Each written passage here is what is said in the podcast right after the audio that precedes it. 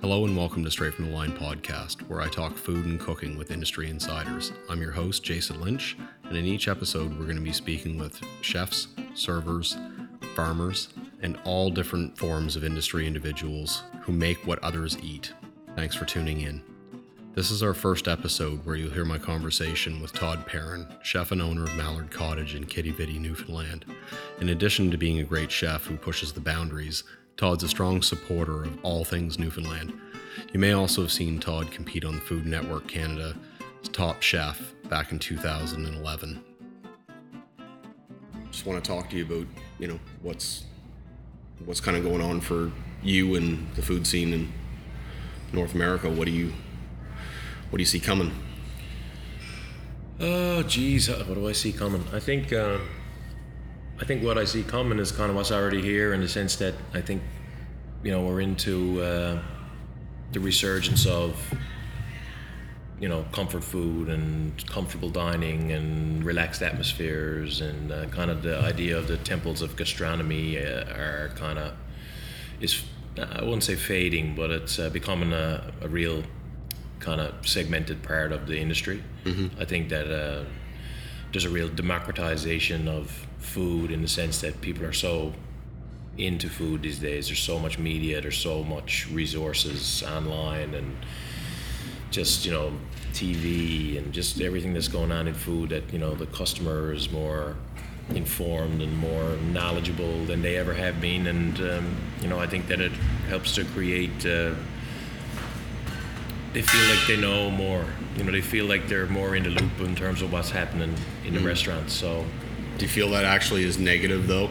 That the more people think they're informed is actually having a negative impact on what they really know? there's downsides to it for sure, but uh, you know, I mean, I, that just the downsides come from you know people thinking that they know more than you and just the criticism and stuff. But that's always been in the restaurant business, so that's not really new. You know, it's just uh, people just kind of. Uh, I think you know just the idea that people are more open to different experiences and they don't expect necessarily that it has to be, you know, the waiter with the napkin over his arm and a white tablecloth and a da da da da da. I think mm. that you know it it just opens up more possibilities for restaurateurs and cooks and chefs and stuff. So.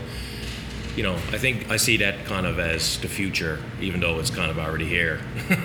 but I think I think that's where that's where I think you'll see food um, going. It's it's breaking off into all these segments, right? So you got the, you know, the, the San Pellegrino top 50s of the world, and you got, you know, the little mom and pa diners, and you got, you know, the funky dude who lives in some remote location and got a 12 seat restaurant and is cooking only stuff that comes from within 50 feet of the restaurant, stuff like that. Like there's so many, so much variety out there now, where it used to be that you know, we all wore tall hats and wore white chef's coats, and you know, yes chef, no chef, and that was it. So, it's a it's an exciting time to be in the business now. You can kind of the world's your oyster. Yeah, I'm kind of finding the same thing too, though. I'm finding a huge shift, though. It seems that everybody that thinks and wants to know where their food comes from, but doesn't have a clue, and then they freak out about, you know, a lot of misinformation out there. And I guess we can, you know, I mean, for you, I mean, that's a pretty straight up one with what you, you know, with the seal, you know, Yeah, with the misinformation that's out there about that industry that you know you guys had to well, especially yourself stood up and Well, the more people, I'm a believer in the more people talk about stuff, the better it is, right? So it's not uh, those conversations are not always easy. So it's um, you know the, the truth will always come out. So when it comes to something like like the seal industry, I mean, you know, the bottom line is that it is what it is. It's a you know it's a sustainable harvest, and they're, it's done as humanely as possible. And if you're against um, you know, killing animals, well, then you're going to be against seal hunt. I mean, Yeah. just you know, you can't win everybody over. Part of the issue we've had with the seal industry is that the people who are promoting the seal industry and trying to make it into, you know, whatever, they're trying to change everybody's mind. Yeah. They're trying to make everybody want it, and the issue, the, the, everybody's not going to want it. So you, you can't. You you just might as well stop trying to get get everybody to come on board. Right. You know, so it's it's you know it's a it's a niche it's a bit of a niche uh, industry it's a bit of a niche product and that's that's the reality of it. So you have to treat it as such. I mean, we put it on the menu in the springtime when it's available. People love it. You know, we've sold tons of it this this this season, and and we'll do it again next year. Mm-hmm. But we don't put seal on the menu just to put seal on the menu. Right. You know, we put seal on the menu because we think we can do something good with it, something interesting. People are asking for it, and we do it when it's fresh and available in season. It's no different than any other product for us. Right. So, you know, there is a bit of pushback. I mean, I still get tweets and texts and emails almost every day from someone saying something ridiculous. But I mean, you know, the world is full of ridiculous people, right? So you just kind of got to let that stuff roll off your back. Yeah, it is, no doubt about it. Um, but I guess the one thing that's you know I'm still not quite understanding is we're you know in the restaurant industry we see this big shift to you know more guys dealing with local product. Um, I mean, it's become a little bit of a selling gimmick. I found for a lot of restaurants that For aren't sure, yeah. that aren't actually believing it. I mean, they just throw local anything on the menu and Yeah. They're not. It's still coming off the back of a truck of a major wholesaler. Um, you know, a lot of misrepresentation. We've we've we've seen a lot of it in our area where you know guys are getting caught, but nobody's calling them out on it. No. Like you know, the guys in the industry are. They're kind of saying, "Hey," Yeah. um, but the media is not. The food writers aren't. They're just letting it go. Yeah. Um, but I guess for me is we seem to still be shrinking. Like the small family farms and you know are still disappearing in North America. Big big farming is still growing. Yeah. But yet, our when we dine out, we still you know we seem to, well, the patrons seem to want that, but it's not. Well, I mean, I think that those of us who are in this segment of the market, like if you're in a restaurant like Mallard Cottage and you're working in that environment, you you te- you can tend to think that well, this is the way that everybody does it, mm. you know, or this is the way that everybody wants it.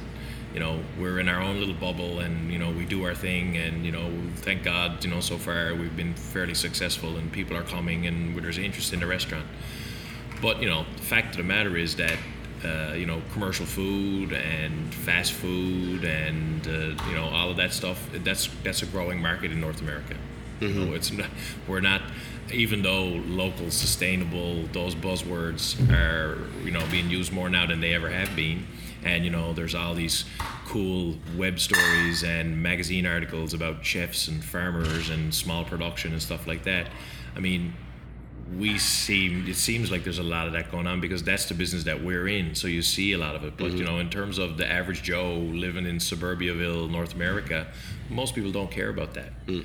You know so you know if you think about it that way it can be very discouraging and it can be something that you know almost kind of like shake your head and just you know sometimes make you want to throw in the towel but but you know you just have to stick to your guns and you have to do what you do and you know eh, the number of restaurants that are that are really committed to it and stuff. It's not going to save every small family farm, you know, in Eastern Canada or, or Canada or the U.S. It's just that's not going to mm. happen. But you know, there's always going to be room for for those businesses. It's just you know maybe that is the future. You know, these strong partnerships between local, small, regional restaurants and small farmers. That may be the only way that they survive.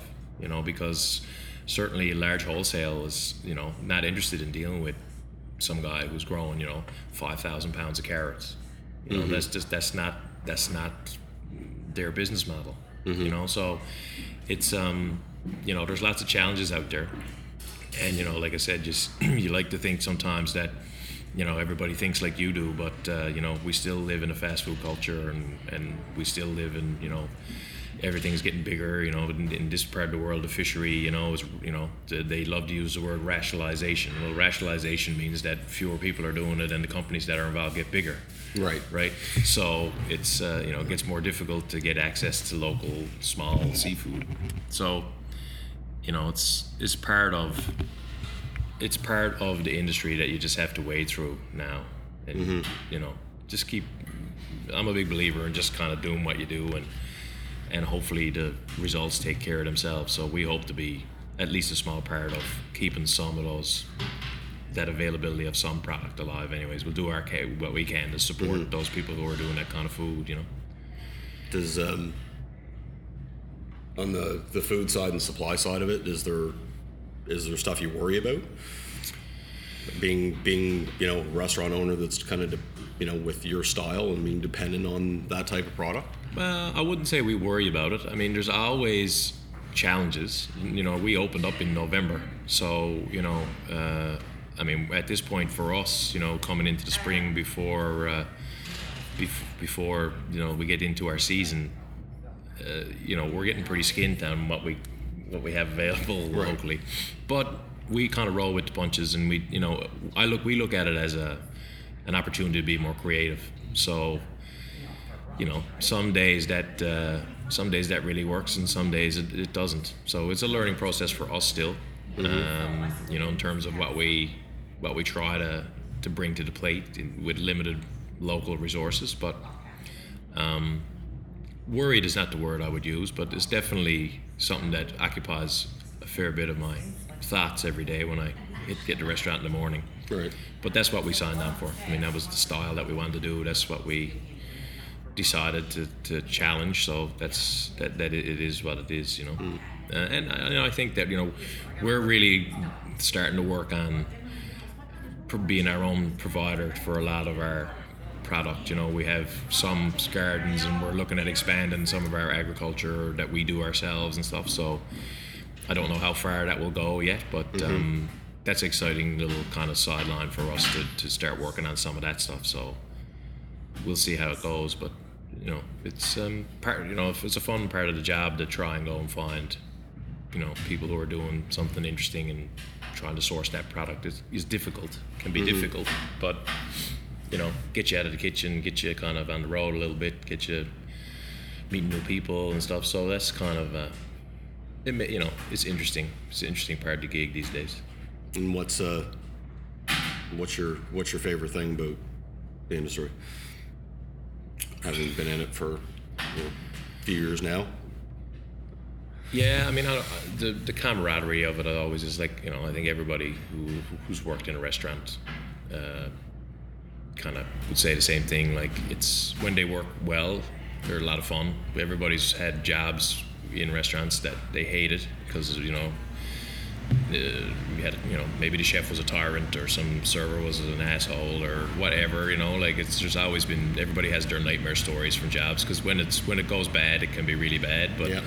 but um, when they work and when you have the right environment and stuff like that, I mean, it's it's a great camaraderie. I always I've always been saying for years, it's like being in the army with someone, right? It's like you know guys who are who are you know in the military and they you know they go to. Uh, they go to some foreign country and they're involved in you know some theater of operations they have that camaraderie you know that band of brothers kind of thing. And i think that restaurants are you know obviously traditional restaurants are set up in a very militaristic way in terms of the brigade and stuff like that. But I think it's just the element of you know being in the weeds together, going through something that's really hard together. You know, sweat, sweating, and all that stuff is like something that is a connection that people have who work in the industry that not many in not many industries have the same thing. So that's always been my favorite thing about it. it is just the, the camaraderie and the people that you meet and and stuff like that. So it's uh, that's cool. And I mean, you know, for this time around for us, it's we've been we're so fortunate that we got to do what we wanted to do. You know, we have uh, lots of people in the industry work towards their dream restaurant, and you know they have all these plans that they want to do. And you know, I've been around long enough, and I know enough guys to know that almost nobody ever gets to do it. You know, Mm, nobody, nobody, re- nobody really gets to do what they want because they don't have the money, or they don't have the partner, or they don't have the time, or they're just too busy trying to make a living, or whatever. And just the circumstances in in mine and my family's life over the last few years just allowed an opportunity for for me to uh, to create and build my dream restaurant, and I got to do it, and it's exactly like I wanted it to be. So it's you know I don't count my chickens. I realize how fortunate I am, and uh, so you know it's a. I just every morning when I walk in and have a coffee in that place that we built, it just uh, it's awesome. So it's you know it's it's I'm extremely lucky. You are. You're one of very few to get to realize that. Yeah, yeah, and I you know and I know that. So it's uh, that's a, that's a good thing for me. It kind of you know it, it's a good motivator for me to try and keep the thing you know moving in the right direction is because I wouldn't want to let down myself and my family and my partner, but also I don't want to let down all the other guys that are out there that are trying to to get the chance to build their dream, you Yeah. know. And so it's kind of like if you go and you go as far as we have gone and worked as hard as we have worked, and kind of once you get it open, to let it for whatever reason to let it slide or to let it not be successful, then you know that would be the real travesty. So that's why we, you know, we keep trying to improve every day. Nice. So what's the what's the one thing that still drags you down about the industry that on a is there something that you know you've got your dream restaurant? I mean, it's pretty much it's not all roses every day, but No, I mean, you know, it's a business, right? So you know, it's there's there's personality issues, there's there's you know issues with suppliers, there's the day to day, you know, dealing with is there something about the the industry as a whole though that's that's been happening um, that you you don't like the direction it's going? No, I mean, I, I wouldn't say, you know, really, to be honest with you. I mean, my frustrations in the industry are all small. They're all like little, small, individual issues that you have in the restaurants. Right. You know, like I think the big picture, you know, I like the direction that we're going in. I like the direction that the industry, especially in St. John's, is going in. I think that, you know, it's a, it's a bright future. So, I, you know, I, I don't see any major um, there's nothing really there that frustrates me too too much. I mean, you know, I guess that you know, on the same side of the social media stuff that we touched on earlier, is like there is some frustrations there sometimes, and just the the amount of um, some kind of foolishness sometimes you have to deal with there. But I mean, you know, it hasn't been, you know, it is what it is. So you take the, the good with the bad and and stuff. But no, I mean, it's uh, there's always things. The worst things are always those little niggly frustrations. You know, like that. Those things are sometimes they're the hardest things to correct. You know? Yeah. So it's um, if I could just do it and not have to worry about money, then it would be fantastic. But uh, you know, the business side of it and all of the stuff that you have to do. That's the thing about it. Is like you know, a lot of a lot of cooks are were driven by you know what you do and your your you know your I hate to use the word, but your passion or your whatever you're just you're into it. That's what you do. I mean, and money is you know becomes a necessarily a necessary motivating factor because you need money right you need money to live you need money to keep your restaurant open you need all that kind of stuff but it's kind of like i for me it's not something that i ever think about until someone in my restaurant you know my partner or my wife or someone sits down and says uh, all right you know we got to look at the numbers here or whatever like i never think about it for two seconds The money is never motivates me is never something i consider i just try to do you know, I'm aware of it in terms of when we build menus and stuff like that, but it doesn't drive What anything. decisions are? Never, never. I never think about it. Usually, the decisions that we make around menu and staffing and just all the money things in the restaurant are things that we make. You know, for me, I make the decision, and then the money part of it, I let somebody after. else figure it out. Uh, so what's your what's your kind of go-to thing right now? What's your what's your what's your food thing that you're you're playing with the most right now? you, were, you were saying the other day about you're really into the mustards right now. Is there something else that? Yeah, I mean, you know, condiments and pickles and mustards and jarring and canning and all that stuff. You know, we're kind of fooling around with all that stuff. And you know, I mean, I think we're we're really whatever. Like I say it sometimes, and my gu the guys at the restaurant, I think, starting to frustrate them a little bit. I kind of I like to say, you know. We fly by the seat of our pants. Like we don't have a lot of standardized recipes at the restaurant. We don't have a lot of, uh, you know, necessarily tried and true methods. Like we basically we I, Try anything I, once I kind of make it up. I make well, I make it up as I go along, right? And and some of them are home runs, and some some of them aren't. Uh, you know, having said that, you know, a lot of you know, when there are things that we do that are obviously technical and you know measured and weighed and done appropriately and stuff like that. But you know, a couple of the guys that work uh, that work with me, they tend to do those things. I don't. I don't. Uh, I don't do so well with the following recipes down to uh, the gram. So it's just the way I like to cook, and it's just the way I think it fits the restaurant and it fits our style. And you know, we believe that anything can anything can work. And um, you know, if you if you you know, the palate your palate's everything, right? So if you just make something that tastes good, then you know, kind of how you got there, what you did with it, is not all that important. Not to me, anyway. So, So you don't have one product that you've been playing with for a while that you just can't seem to get pushed out onto the menu that you're um, that you're you, you know is going to get there, but it's just I wouldn't say we don't have anything like that. I mean, I guess the the biggest one for us is we're always fooling around with, with pigs, right? Yeah. So like a lot of guys, so you know we're we're we're planning on we're going to be opening for brunch now, kind of through the week, um, in another week or so, and so now we're basically you know one whole pig, one to one and a half whole pigs a week. Basically, it's just getting processed for brunch, for for breakfast meat, for sausages, for bacon, for lonza, for whatever. So you know, kind of exploring everything that you can do with pigs is something that is always on our radar. Mm-hmm. And you know, offal and you know, kidneys and livers and hearts and lungs and stuff. Like we're always toying around with, with that kind of stuff. You know, we had a we had a pork lung stew on the menu a few weeks ago, and I never would have thought that we could have sold pork lungs, but we did. And um, yeah, I mean, it's so that would be a happy day for me. yeah, I mean, it was a yeah. We, we I wouldn't say we did it as a lark, but uh, I had them when one of my my pig guy dropped them off to me. He said, "You know, what would you do with them?" So I said, "Well, I don't know, but we'll figure something out." So we uh, we whammed together uh, a stew and and we sold them. You know, we had to put it on at brunch one morning, and I sold probably twelve or fifteen bowls of it. So you know, it's just we'd like people to think that even though some of the things that they'll see on the menu maybe not things that they've seen before or tasted before or tried before but you know our promise to everybody is that we've made it the best that we can Right. so you know we're not going to make you put something in your mouth that wasn't done with care now mm-hmm. whether or not it's something that you like That's another story. that's, well, that's taste, right? So Yeah. I mean, that's what do you do about that?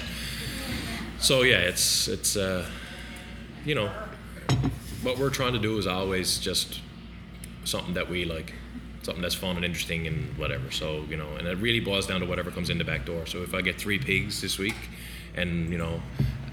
And a cow and a couple of lambs. Well, then okay, we figure that out. Next week maybe is a goat and uh, you know four turkeys and you know 50 pounds of crab or whatever like it just it really we don't even start thinking about the menu till i see what we got right. coming in the door Nice. so Nice. Well, thanks for taking the time. pleasure Appreciate it. That's all for episode one of Straight from the Line podcast. Thanks for listening. You can subscribe to this podcast for future episodes and follow me on Twitter at Chef Jason Lynch. All episodes from Straight from the Line podcast are available on my website, chefjasonlynch.com, where you can also find information about my restaurants and cookbook. If you enjoyed this episode, please share it on Twitter or review it on iTunes. Until next time, thanks for listening.